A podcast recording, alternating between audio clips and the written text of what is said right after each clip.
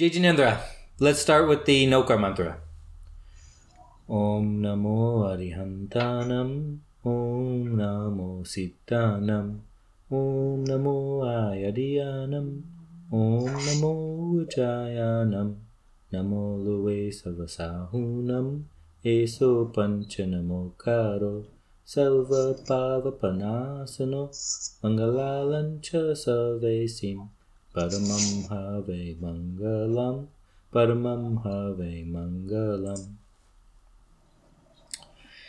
The focus of Dad's class has always been how to take Jainism out of the classroom and into our everyday life. But what good is a philosophy if it doesn't guide you through extraordinary times as well? As all of you know, but for the benefit of our international friends, last week we experienced a multi day power outage due to below freezing temperatures. That left us stuck with no heat, no water, and no electricity for four to five days while snow blanketed everything.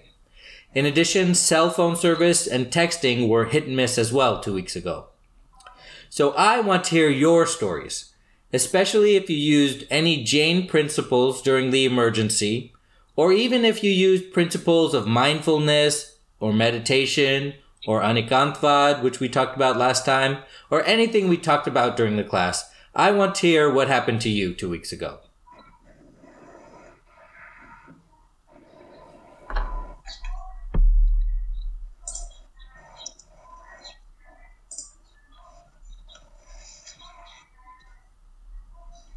Was anybody able to help another family or friend or perhaps even a stranger?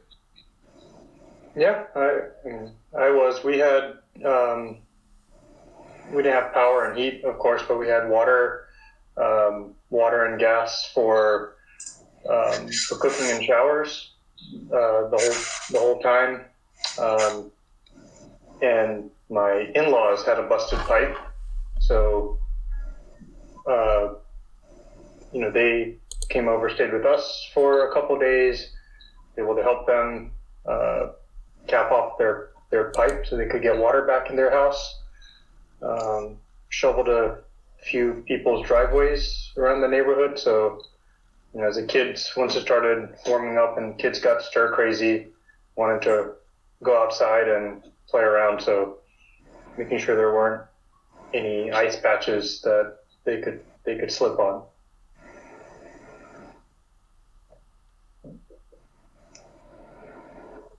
Boiled water for drinking.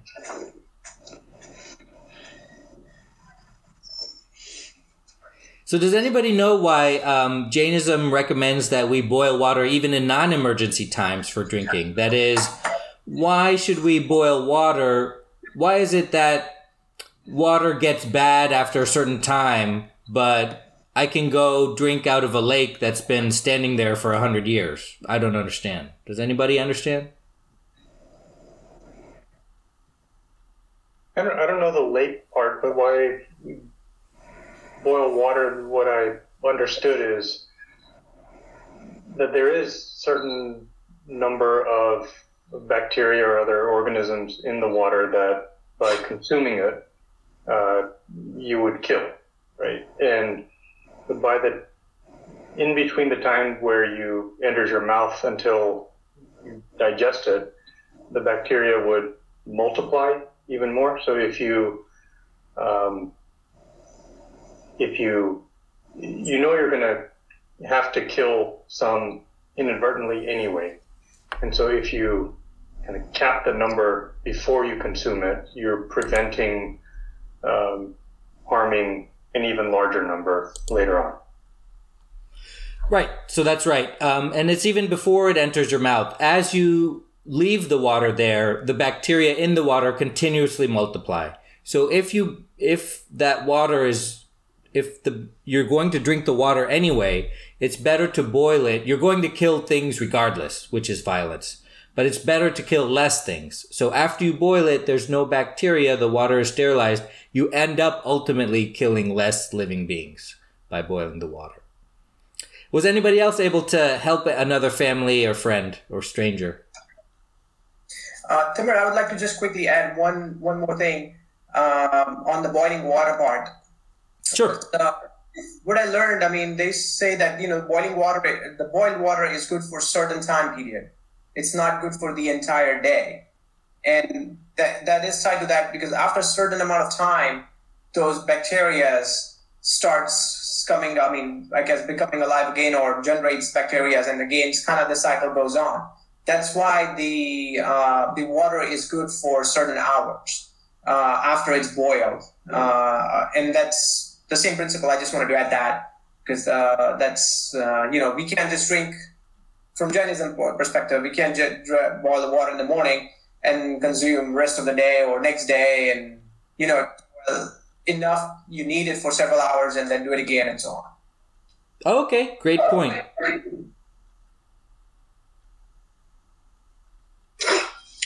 So, uh, uh, Tim, uh, we were able to help our in-laws. They came over. They they didn't have any power, and so yeah.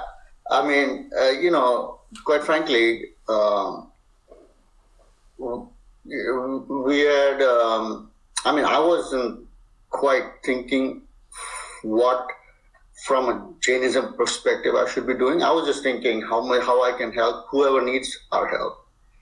And uh, you know, we were fortunate enough not to lose power for uh, for for a long time. I mean, we lost power here and there, but not for long. So, I mean, I was happy to help. Uh, I mean, we were uh, happy to help our in-laws, but um, I mean, I, I, I, I, actually I wanted to uh, you know, ask you and the group, you know, in times like this, uh, when obviously, you know, people go through uh, hardships and stuff, I mean, you offer, right? You offer what you can. But, uh, I mean, do you feel like you should go beyond this, you know, just merely offering and do you actively go out and say no no no you know here is what i'm going to do. I mean how do how, how do you look at it? How do you view this um, these kinds of situation or the group and, and in general? Okay so how active should we be in offering our help if we're in a position to help? Does anybody have an answer? Uh, I, I don't know if they answer the question or not, but I believe that we should maximize our ability and, and try to go beyond. And it's just not that I've done that uh, all the time, but I think uh, that is the right thing to do because that helps our karmas. And actually, in, in the other way, it helps because imagine if you were not doing that, we would do something else right? I mean, uh, watching a, a Netflix show or binge series or something like that, which can add to our karmas, where this will, if not uh, destroy our karmas, but it can help build good karmas. Well, for, for us, I think it was um, to answer Paresh's point. Uh, we it's not more and just open the doors and you know any strangers just come in the house i don't think would be a practical approach that i think but but uh, calling few folks uh, here and there making sure they they're they're aware you know we should, we we saw a lot of messages on our network group. Um, if anybody needs some help you know opening opening that way actually kind of helps you in a direction. If, if you have that um, if you have that uh, options to offer any kind of help, we do. Um, I did drive around a couple of places to have help my friend open their garage to get the car out. Uh, we have two families with us. Uh, we all did not have power at the same time, but they did not have water as well, and they did not have something else, you know, heat in the house. So um, yeah, one lost the ceiling in the house. So there was there was time that we were trying to help whichever means we could. Uh, we have rations in our groceries. You know, you could not have groceries. You did not have enough.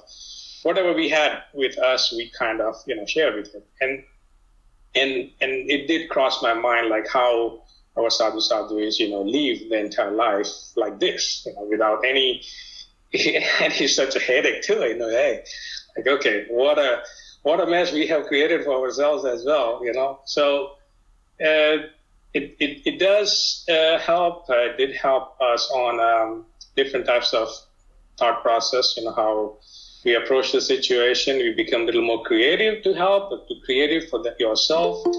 But uh, not everything was directed towards either you know, doing karma or no karma or anything on that. Um, it could be indirect, but but that that is how the, the things most of us did approach that way, I believe. So the answer to your question is you should try to help as much as you can until it starts becoming a detriment. So until your help starts resulting in violence, or until your help starts resulting in other people having um, uh, having their, for example, other people hurting other people's feelings too much uh, by helping. So you should maximize your help until it starts becoming a detriment. Was any was anybody? Uh, sorry, go ahead. Uh, so taking a, you know, checking in on people, saying, "Do you need any help?" Right. All of that is great and almost intuitive, natural for people to do. Taking that maybe a few steps further to demonstrate that you're asking in a sincere way and actually willing to to help, right? So that you should definitely do that. I think a lot of people's natural reactions to it will be, well, I don't want to impose on Shetu or whoever's offering me the help. I don't want to put my burden on them. So whatever, whether it's words or small actions to show that you really mean what you say and that you're open to it, right? Um, that will help get to the point where they're more willing they may be more willing to actually accept your help. Um, but of course, you know, you can't, or sh- I don't think you should uh, impose or, uh, like Timur was saying, take it to a point where it makes them uncomfortable, right? I'm not going to grab people out of their house to say, I have power and water, you don't, so you're coming with me. Right, exactly, because that would be a type of violence. So thank you to everybody who just joined. We're talking about the events of two weeks ago. Uh, was anybody too proud to accept help?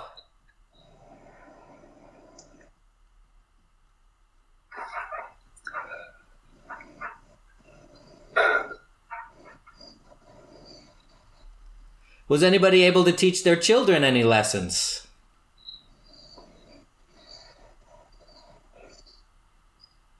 Three days without internet was a lot of, lot of lessons in there.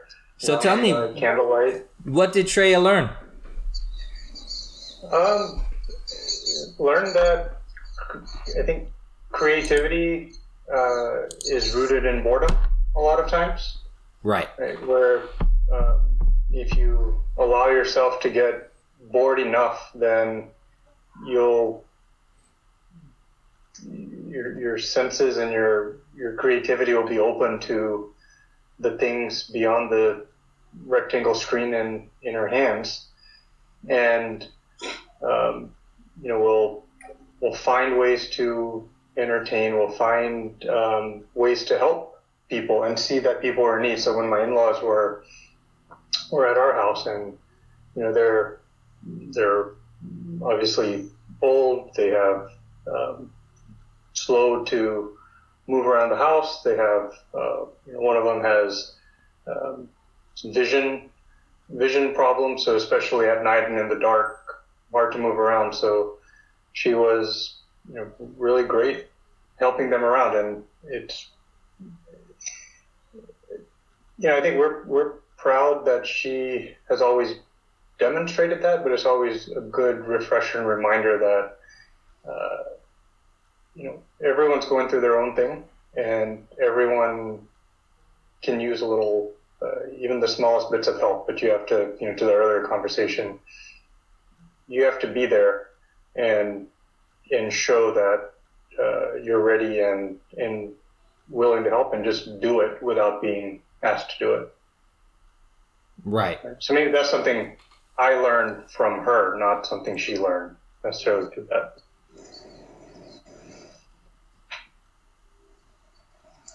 Like Timur, for us, uh, there was a lot of discussion around not taking things for granted. Right. Uh, yeah, I, with my son, uh, I think we talked and talked for almost entire week, uh, talking about how my childhood was, where internet was not something very common. That's one, and and second is uh, you know how we can make best utilize you know utilize our time uh, when you don't have these things. I, I think it helped a lot of good conversation and and we ended up doing so. I was one of the fortunate ones where we had power outage, but it didn't last very long from evening to next day early morning. But still, uh, that gave us chance to not only talk but do few things that we won't do uh, normally in normal days when everything is fine. So that was one. Second item I want to talk about is Setu mentioned about you know even reaching out to people and offering help and and and, and just small actions, uh, I think that makes difference.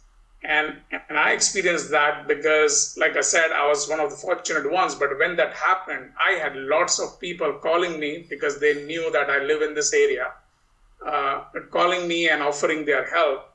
And, and that was that gave me a, a lot of comfort feeling, right? Uh, and, and I didn't had to use that help because uh, uh, I was fine but at least I knew that if this this power outage continued beyond the 10, 12 hours or whatever we had, then I had a backup and I had people who would help me.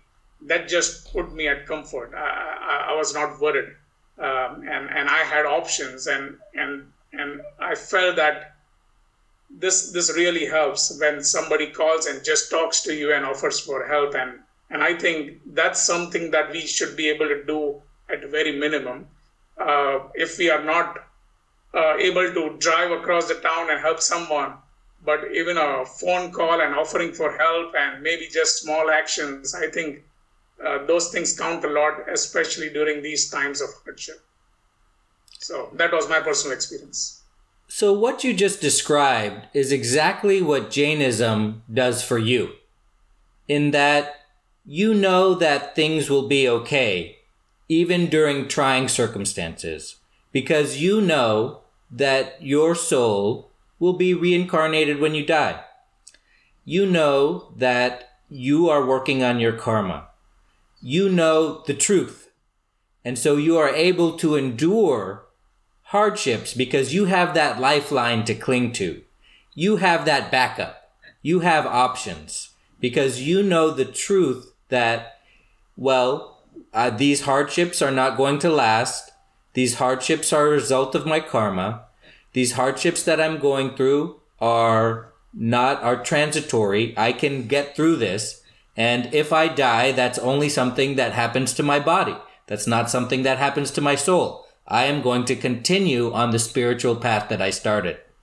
So that kind of lifeline, that confidence that we have in facing hardships, is exactly what Jainism provides to us. I think that we've established that not many of us thought about Jainism during the emergency, but now that I brought your mind to that point, is there anything that you would have liked to have remembered during the emergency about Jainism? Is there anything that now you think about it? Well, I should have taken that time to do X, Y, and Z, or I should have thought about this principle of Jainism?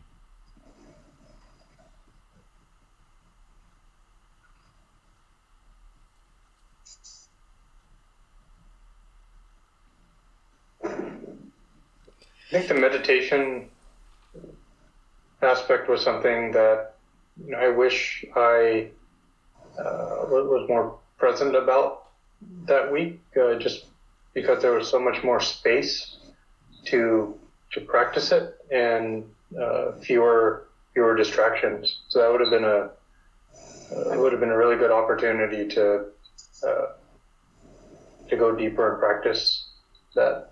Right, and we didn't take advantage of that time that we had because we weren't able to adapt that quickly to new circumstances and think about how we could use the opportunity. You know, Kaushik's story about connecting with his son reminded me about Um, when the pandemic first started, we discussed in this dad's class. Well, it's kind of, uh, I'm looking at the silver lining. It's a blessing in disguise. You know, my social calendar isn't filling up. I'm having more time to do these things. And I said to that person who's not here now, I said the challenge is, well, when things go back to quote unquote normal, are you going to learn the lessons from this pandemic and stop filling up your social calendar so you can have a better quality of life. And so Kaushik used this opportunity to connect with his son.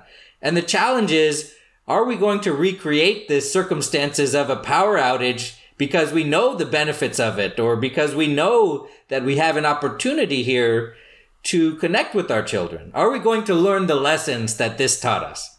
Or now that the power's back, have we continued our life as normal.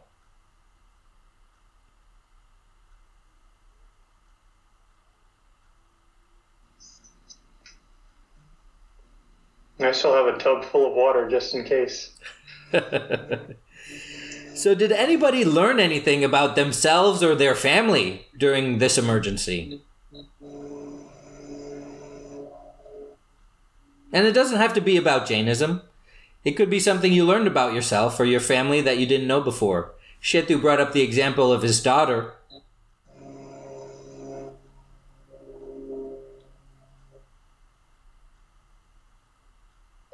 Yeah, we got some calls from the people that we haven't talked to for years, for sure.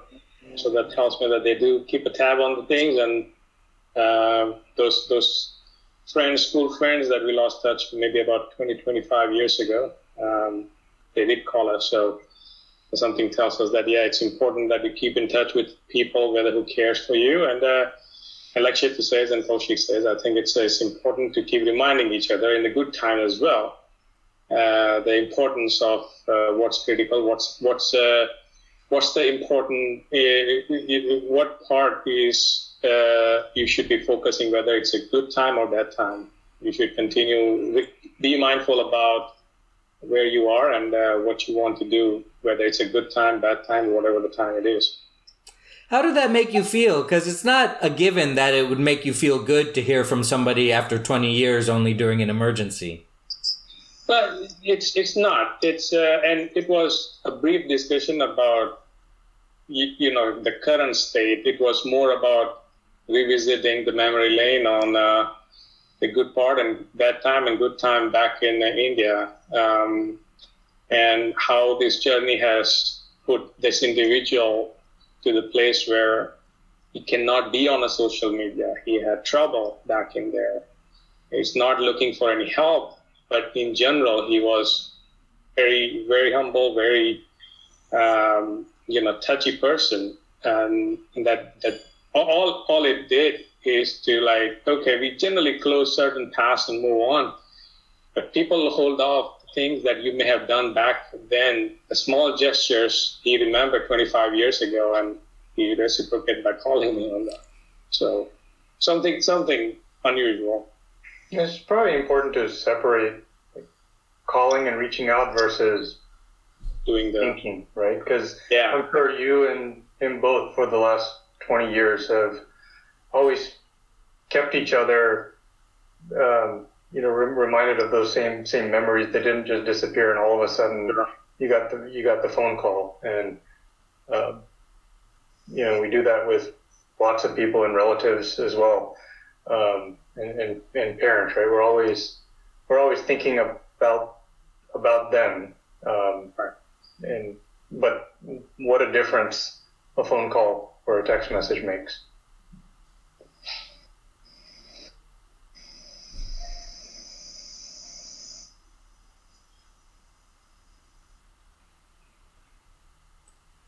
Did anybody come to any realizations during their time in adversity?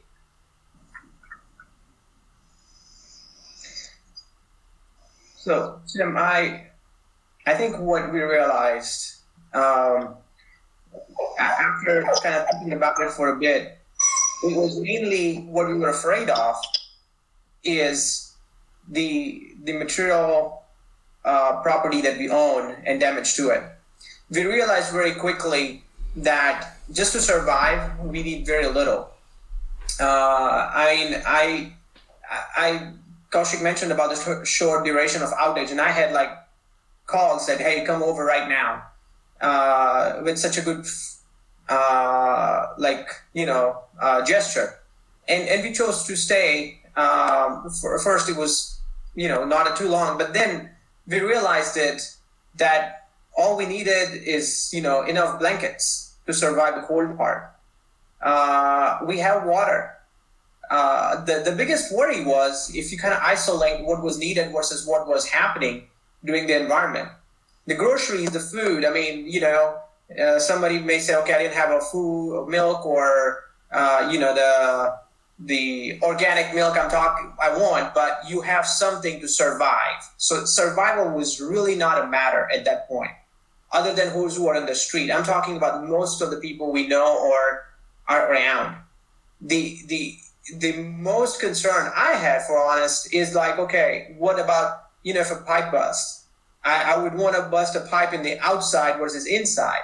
You know, I don't want the roof to come down uh, with water those were the things which are generated by ourselves.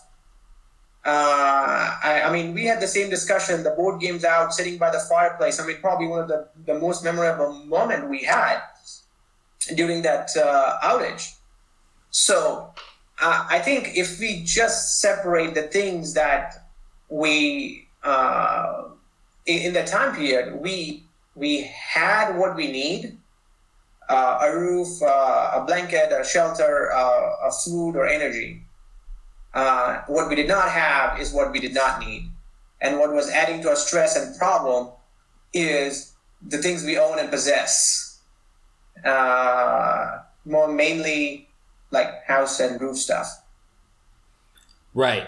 So now you've hit upon what people realize when they realize that the things you own enslave you the material possessions you own enslave your brain cycles because now you're worried about them. When you realize how little you need to survive, you realize how much of your life you can shed if you want to focus on your spirituality. And if that's your ultimate goal, well, how much of sur- what surrounds us can we get rid of? And the answer is 99% of it, if not 100% of it, right? And so we have uh, that's a great realization to have and it's a great realization um, and, going forward you know as i mentioned earlier if we're going to learn our lessons that are we going to start shedding the possessions because we don't need them and they're we realize they're enslaving us are we going to in, maybe if we don't do that are we going to put ourselves in situations where we see well what is really the amount i need to survive am i going to purposefully put myself in those situations well, now we know why we take vows, or now we know, well, if I can't do that for my life, let me just try it for a couple of hours or a couple of days. Or if I can't do that, well, let me go out camping and see really what it is that I need and what, how resourceful I am and how, you know, how much I can rely on strangers and things like that. And so that's, maybe that's how a sadhu might have lived or a sadhvi might have lived while walking around India. Saying or quote is like the things that are important in life are not things.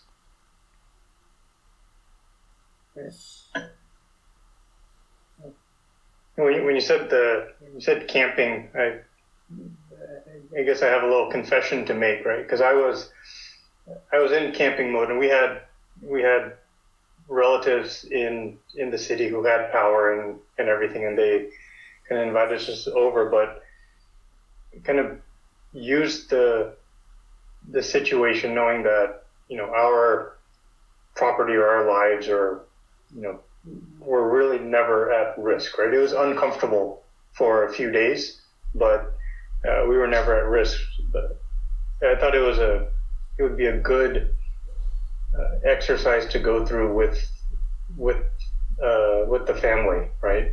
Um, to see how resourceful are we um, when when uh, kind of pushed outside of our comfort zone, how easily can we adapt and you know what are the and, and where we failed at it or where we weren't able to then uh, helped us think about what do we need to do to be able to prepare the next time? I think, uh, you know, for many of us, those who were here during Harvey a few years ago, right, went through probably one one cycle of that, and then every year. I mean, I know I've had busted sprinklers three or four times since I moved here, and you know, you learn your little lessons over the years, and thankfully this year we didn't, right? But unless you uh, allow yourself into those into those situations and not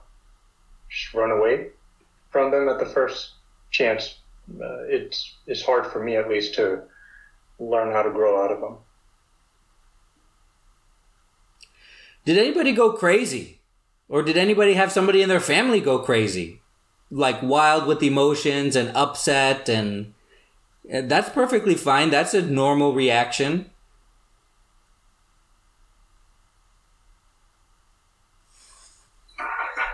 Actually, I thought my son would go crazy like that, wild with emotion and stuff. Uh, but surprisingly, he wasn't. Uh, uh, he wasn't going crazy. He was like, "Man, when is this thing going to come back?" Uh, and um, so no, uh, no, no, I didn't. We didn't have that uh, that kind of an experience. That's great. So you learned something about him, and he might have learned something about himself too. Uh, I doubt it very much, but but there's always hope, Tim. We'll turn off the power next weekend. See what happens. right, and that's what I'm talking about. Using using learning our lessons, right? And understanding that hey, we this is a situation we can create. We can turn off our phones, we can turn off the TV, we can turn off the internet. We can, they have on and off switches, right? We can do that. And maybe now we can teach our kids the benefits of doing that. Well, hey, let's just do it this evening, you know? Let's just turn off the phones this evening. We'll break the board game out by the fireplace, just like we did two weeks ago, and we'll see if we can have some fun there. Or we'll see if we can meditate together. Or we'll see if, hey, maybe this Jainism thing does have some something to tell us about ourselves and something to tell us about the truth about our lives. You know, one um, one other kind of story in in our neighborhood, which I thought was not I thought it was pretty amazing, right? And it was you know one or two neighbors who had some plumbing tools. And it started off with that. It says, "Hey, I have these odds and ends part. I'll put it on my front porch with some tools if you need it. Grab it, and when you finish, return it." And then people around the neighborhood who had a few spare parts and stuff started bringing it to his uh, his porch, and it became like this. You know, what do they call it? The the little library or the little pantry, right, where you can add and add and take things away. And they got coordinated it to a point where he had a cousin or something in Louisiana, and there the Lowe's and Home Depots there had stock of a lot of things that we needed here. So somebody drove like 300 miles to meet halfway and pick up some goods, right? They're not Jain, they're not Indian, right? But as a community, right, um, it it's kind of the responsibility, obligation, um, reassurance. Uh, I don't know, just lots of the the warm the warm feelings and adjectives that um, you know you don't i guess you don't need to there are a lot of people who come to similar the same actions that we were talking about right? Of it's not because of jainism right necessarily but because of who people are. They're good people uh, of all all walks and all uh, all faiths Certainly. Uh, did anybody see any response from our Jain Center? And should there have been a response? And if there should have been a response and there was no response, is that our duty now? Should we be the response team?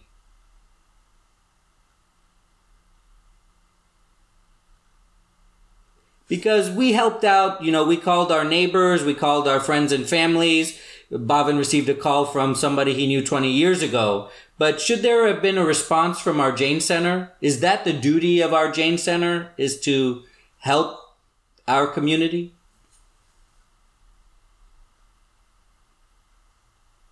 There's no right answer. You could say no, and I could believe you if you have good reasons. Timur, what I can, I can, I, I've seen some. I mean, directly from Jain Center, no, not that I know of. But I've seen internally in the neighborhoods. Like, for example, we have a group, uh, Jains, Jains at Aliana. I'm sure there is one for different neighborhoods. And I, am sure there was some interaction. There was some good sharing of information uh, on those groups. And uh, I remember, I mean, there's a Gujarati uh, saying says, you know, Pehlo sago de padosi, meaning the, the first uh, relative is your neighbor. And I think that applies to this more uh, because an if inability to get on streets and things like that.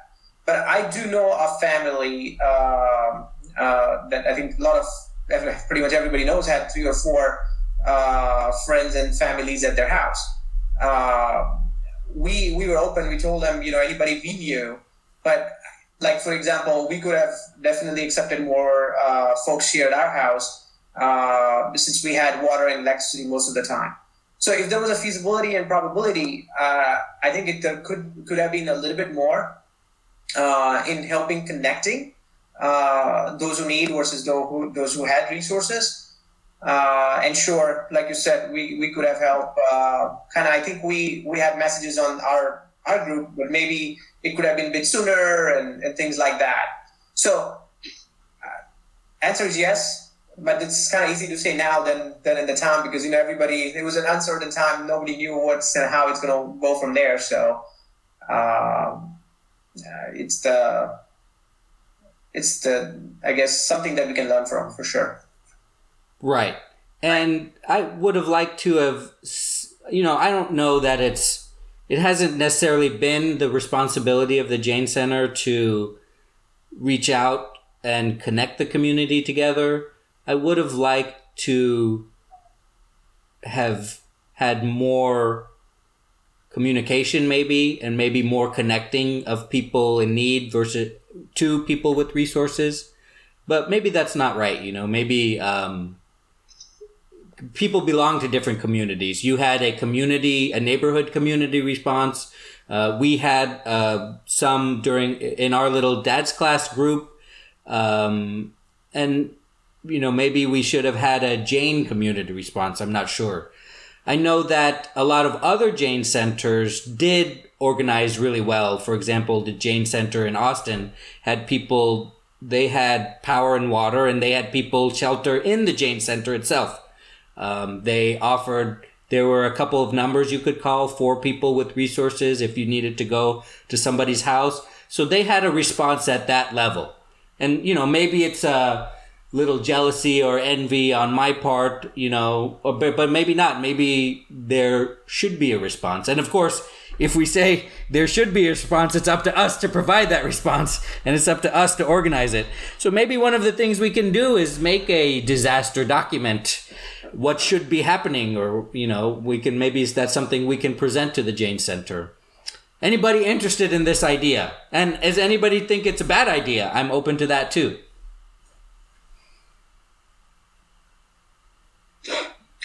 Uh, I do think it's actually a good idea, Tim. Uh, I agree with you. At a community level, you know, we should we should have at least explored whether we can uh, we can help our other community members. Um, the problem, I mean, in in a in situation like this, everybody is trying to fend off for themselves, right? Everybody is everybody is in the same uh, kind of difficult situation, and uh, so logistically, it, it, it, it is a difficult. Uh, I mean, uh, endeavor. I, I I don't want to downplay that, but it's at least something I, I, I like your idea at least something to explore let's let's see if there is something we can we can come up with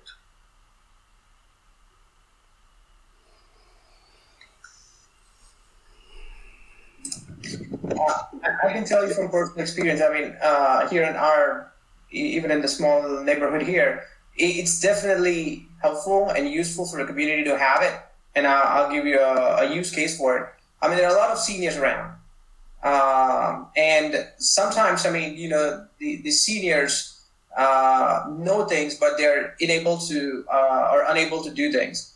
Uh, we had a house here in um Aliana, non-Jain house, uh, pretty close. We can just walk from here. Had a stream of water coming out of the roof. Somebody noticed and put it on our uh, neighborhood uh, group page that somebody has this water shooting out of the roof. Uh, you know, and the the other neighbor goes out, knocks on his door. Uh, there was only one woman inside the house. She did not want to open the door. She knew this was going on. She did not know what to do. uh, and her husband was not. Uh, it was away and things like that. My, my only thought is that, you know, uh, we have a Jain senior lives lives on that street, right? Like two downs, uh, and we just weren't sure. So we called them, and he said, "No, everything is fine at his place." Yeah, there, there are things that sometimes people don't know what to do. Sometimes people have uh, uh, you know trust. Like for example, how do I do trust somebody just knocks on my door, especially in a situation like this? So if you if somebody with you that you know calls you and talks to you about it, I think it makes it much easier than an unknown person knocking on your door and helping you. Um in the uh, uh, especially if you don't have like electricity and, and things like that. So yeah, it, it can be helpful because a lot of people are debating what to do. What do I drain? Do I just drip it? Uh, small things like that. Uh, so if you have a to-go forum, then it makes it easier. Right. right. And so, you know, maybe they're the first part of a disaster scenario is to contact all of our members, or or maybe we have identified uh, seniors, for example, to use your example. Maybe we can just contact all the seniors, see what they need. That could be one part, and maybe we could have a volunteer group, and maybe that could be dad's class to organize things because it's as simple as the example about plumbing tools, right? Just that there was a place to exchange plumbing tools and return plumbing tools. That made everybody use it as that thing, right? And so it's as simple as maybe we are the people that make the calls and that direct the traffic, right? And it, that doesn't have to be a lot of work, but it's, it's, maybe it's worth exploring whether that there's some response that we could provide for the Jain Center. Any other questions or comments about using Jainism in an emergency? And it doesn't have to be this emergency, it could be one that you've experienced previously. Uh, going back to your previous question uh, about how the disaster response could have been, just out of curiosity, do you know or anybody knows if Jain Center had power and water? I do not know. Okay. I mean, that can be part of the future discussion, right? If, if, Sure. you know, that class or, and I'll be part of that volunteer team, right? I, I, I would like to help. But also in some of these situations, like we had a lot of big warehouses and places where they provided shelter for people. And, and this probably we can do maybe for seniors or something, right? During these times. Uh, Right. Where at least they can come in and spend some time. So something to think about in future events. Right, certainly. And we had a kind of confounding factor of the COVID, right? I, I mean, th- this this thing was like the ultimate super spreader event because basically nobody cared about if you had COVID or not. They just cared if you had power or not, right? Uh, it, it, that doesn't matter. Yep. So maybe there would have been some liability issues had we gotten everybody in the same place, and then we that became a super spreader event.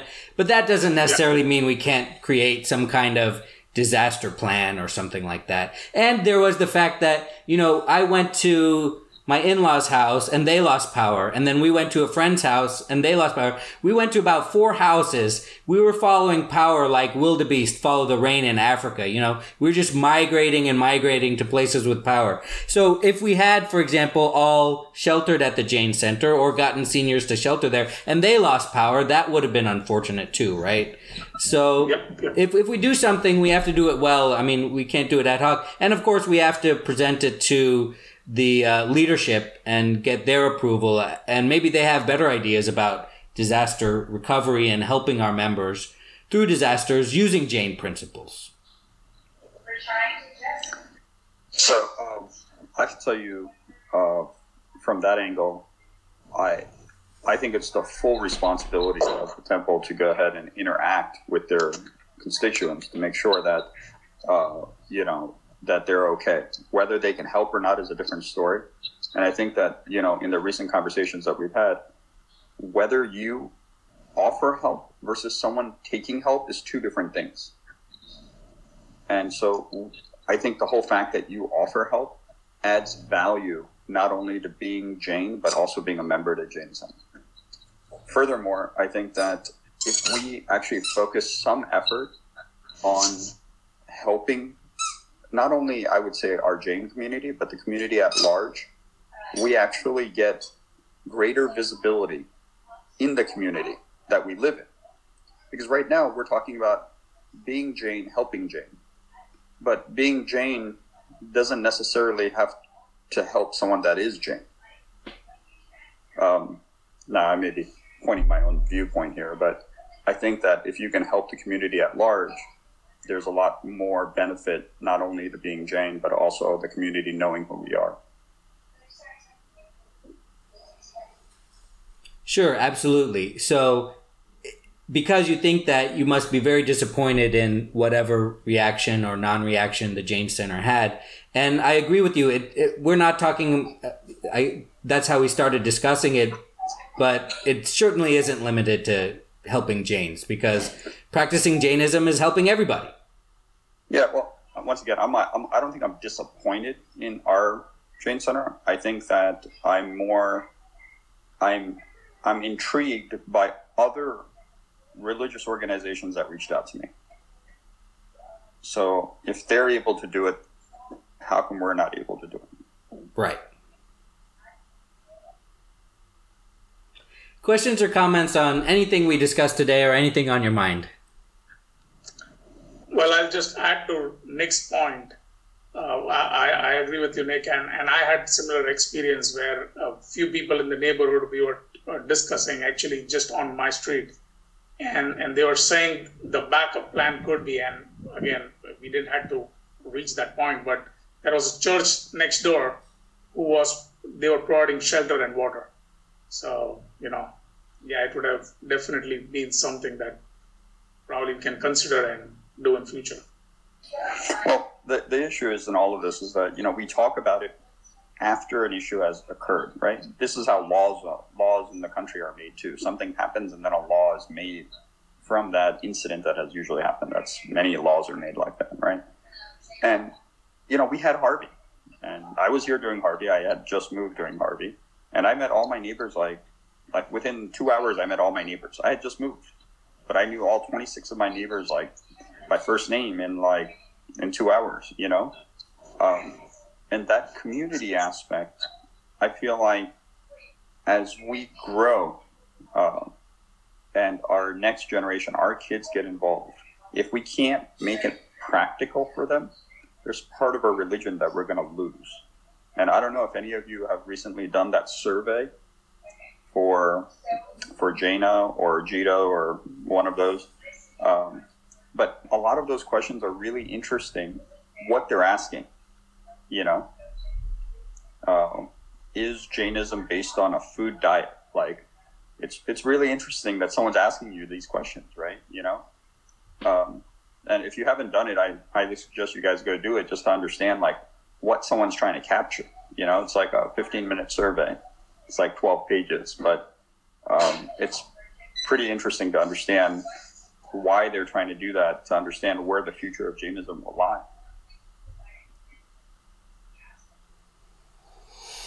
Okay, so some pretty hard questions, and I hate to leave it at that, but we will think on these questions. And remember, the answer to hard questions is not always to throw your hands up and say the problem is too big. The answer to hard questions is to start answering them in a small way, just like Shetu's plumbing example. I'm going to just start donating whatever plumbing stuff I have, and pretty soon people will arrive and say, Hey, that's a good plan. I want to be part of this plan. The answer to hard questions is always just us starting the first step. Maybe that's making a document. Maybe that's reaching out to people. The answer to very big problems is always just us making, doing, having a small answer for what we can control. Thank you everybody for your time this week. I really appreciate it. It's not something I take for granted. Thanks, Tim. Appreciate it. Thanks. Bye. Thank you. Okay. Thank you.